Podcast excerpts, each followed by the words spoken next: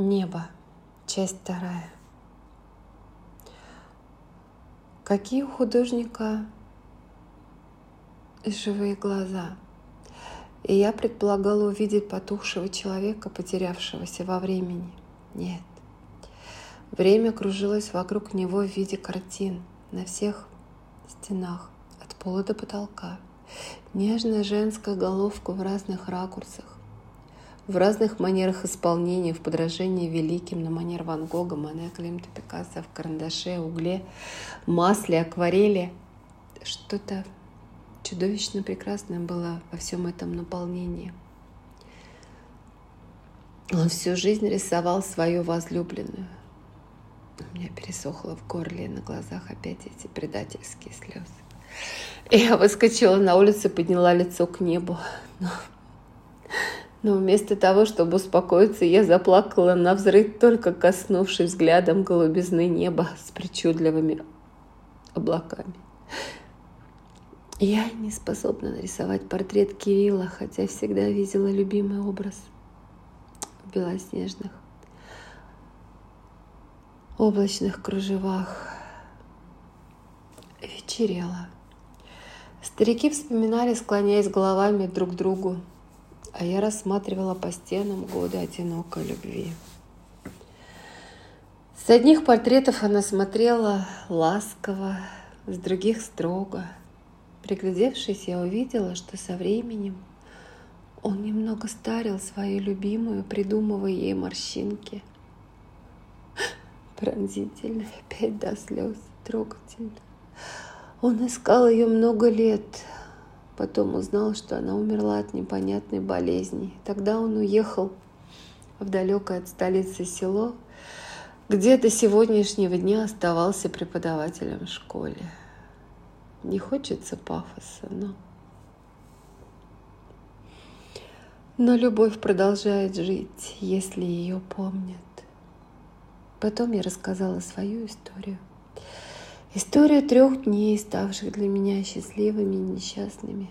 Ай, не знаю, на всю ли жизнь, как у портретиста, но на долгую память точно. Наверное, мой рассказ подошел бы и история к концу, но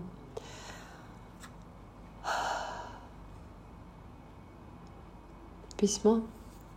О чем сожалел Кирилл? Что он чувствовал, когда писал мне эти слова – я, наверное, никогда не знаю. Ведь он был здоров, полон сил. Да, он был полон и смятения, но ведь это не смертельно уходить другой женщине. В общем, пора спать.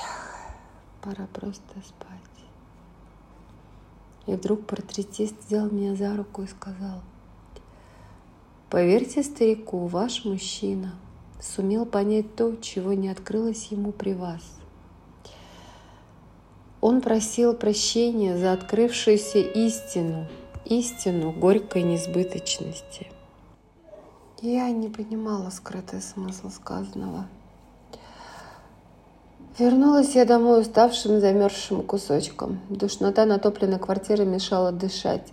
Я распахнула окно, ощутив влажный воздух с отголосками моря. Сквозь темноту ночи в темном безоблачном небе мне почудились его глаза, глаза Кирилла. Он вновь обнимал меня своим взглядом. И вдруг, и вдруг я поняла всю пронзительность стариковских слов. Кирилл просил прощения за свою любовь, внезапно открывшуюся для него любовь ко мне – к романтической дурочке с философским искусствоведческим образованием, без опыта нормальной личной жизни, с причудливым восприятием людей и пространства. Утром мне показалось, что я повзрослела и сравняла нашу с Кириллом разницу в 12 лет. Потом я записалась на курсы начинающих художников-портретистов.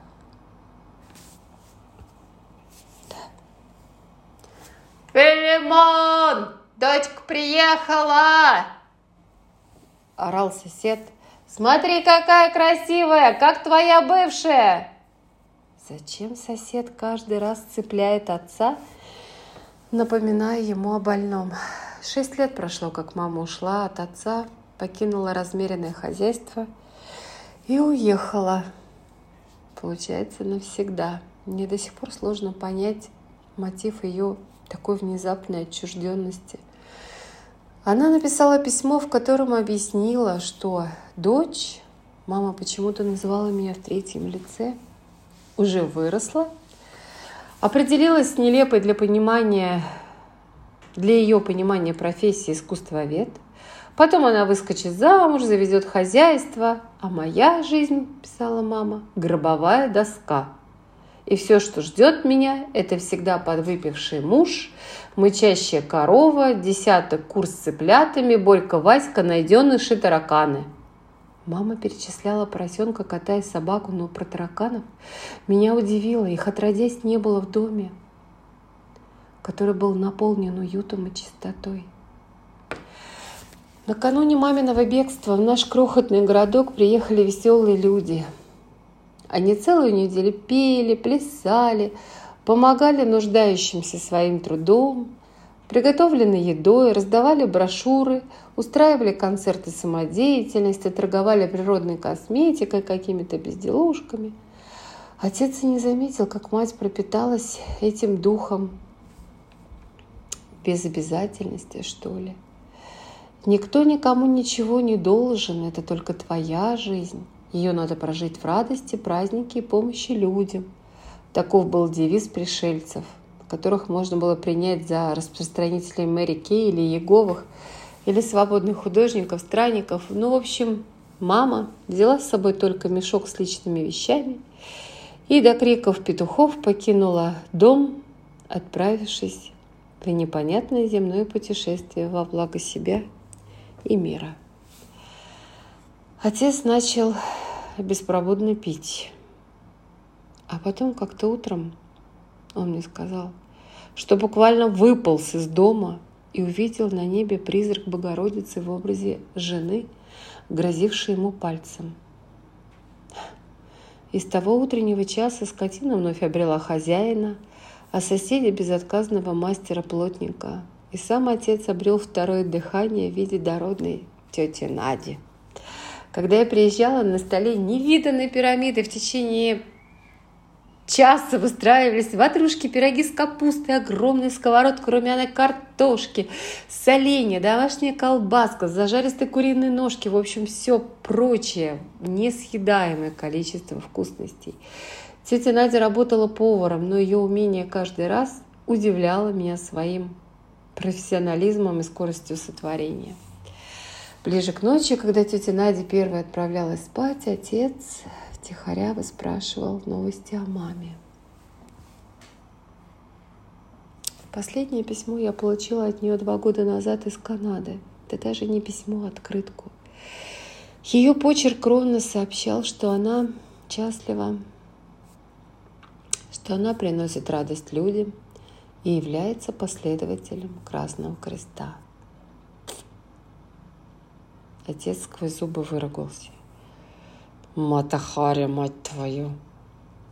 Я понимаю, у него еще болела память, не давая покоя сердцу. Свой отпуск я всегда начинала сначала с поездки к отцу, а потом уже на море. Но сейчас свой визит на Балтику я решила отложить, я пока не могу туда ехать.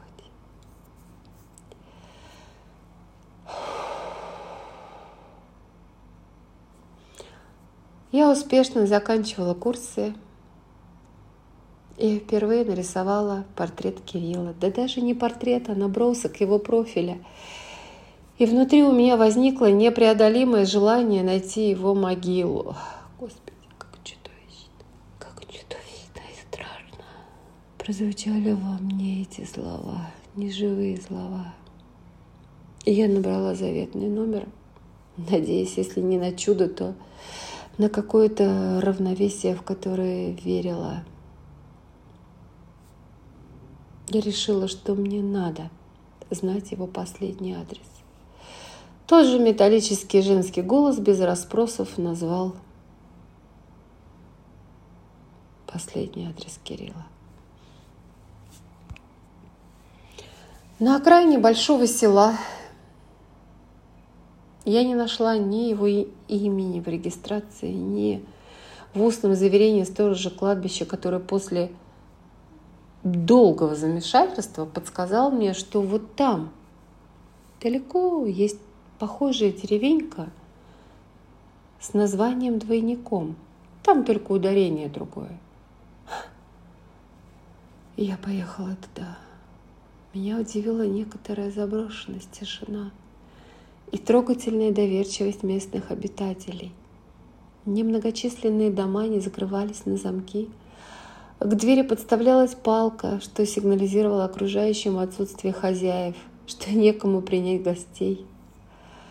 Наверное, я поселилась бы в подобном коммунизме и в полном доверии друг к другу через сколько-то лет. На заброшенном кладбище его могила выделялась обилием венков и количеством просторного места рядом, будто хозяин участка. Предполагал со временем расположиться всем желающим. В голове строилась вереница вопросов. Зачем? Зачем обеспеченный человек просил похоронить себя столь далеко от столицы? Зачем столько места для одинокой могилы? И почему? На памятнике только имя и отчество. Нет фамилии, нет даты рождения и времени смерти. И только время года – осень. Я подняла голову к небу. Редкие завитушные облака – будто сказочные кораблики моего детства. Какое синее.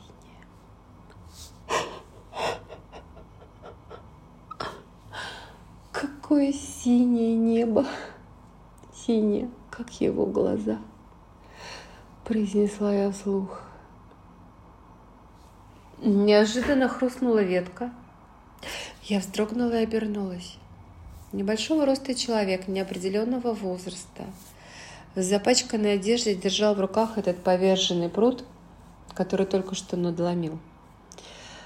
Человек внимательно меня рассматривал. Я кивнула, подразумевая «здравствуйте», и услышала в ответ. «Зачем тут?»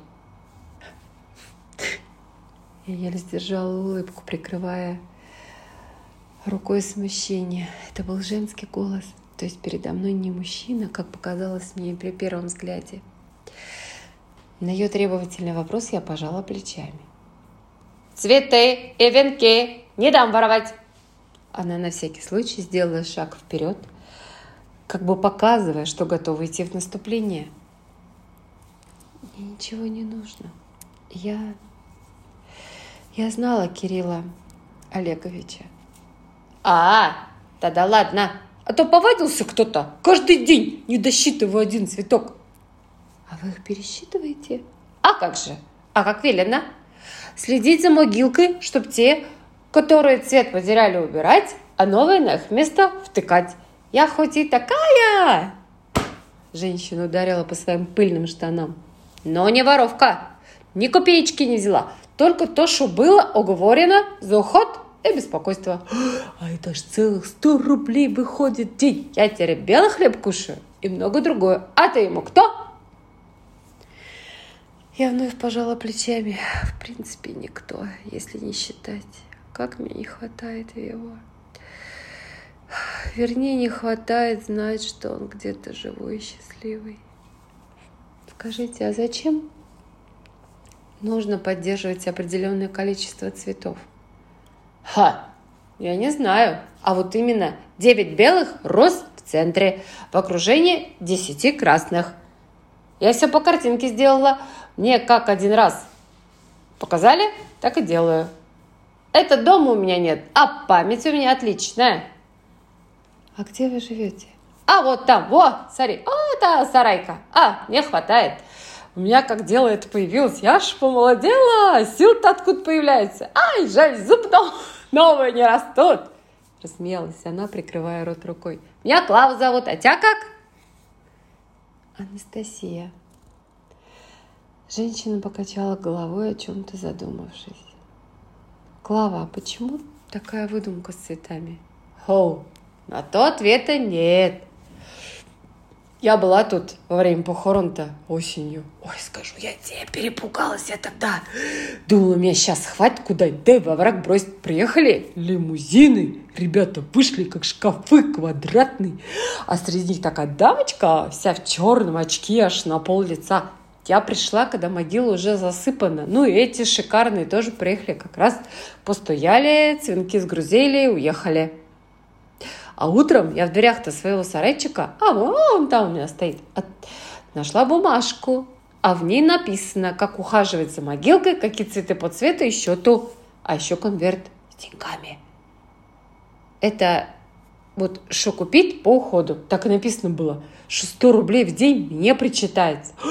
Я как пересчитать-то? Да там на полгода вперед моей зарплаты. Ну, зарплаты. Опять проболталась. Она судорожно хлопнула ладошку по своим губам. «Ты ничего не слышала, поняла?» Я кивнула. «Вот уж, считай, зиму и весну-то я и присматриваю». «А дама в черном больше не приезжала?» «Не, никто не приезжал. Не, она не приезжала. Я когда деньги...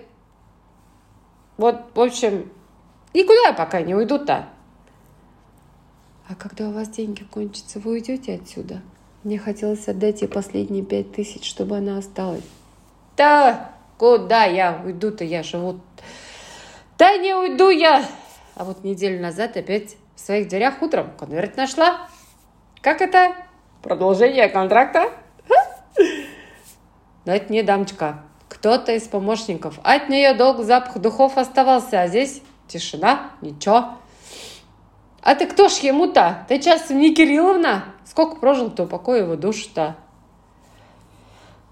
47 ему было.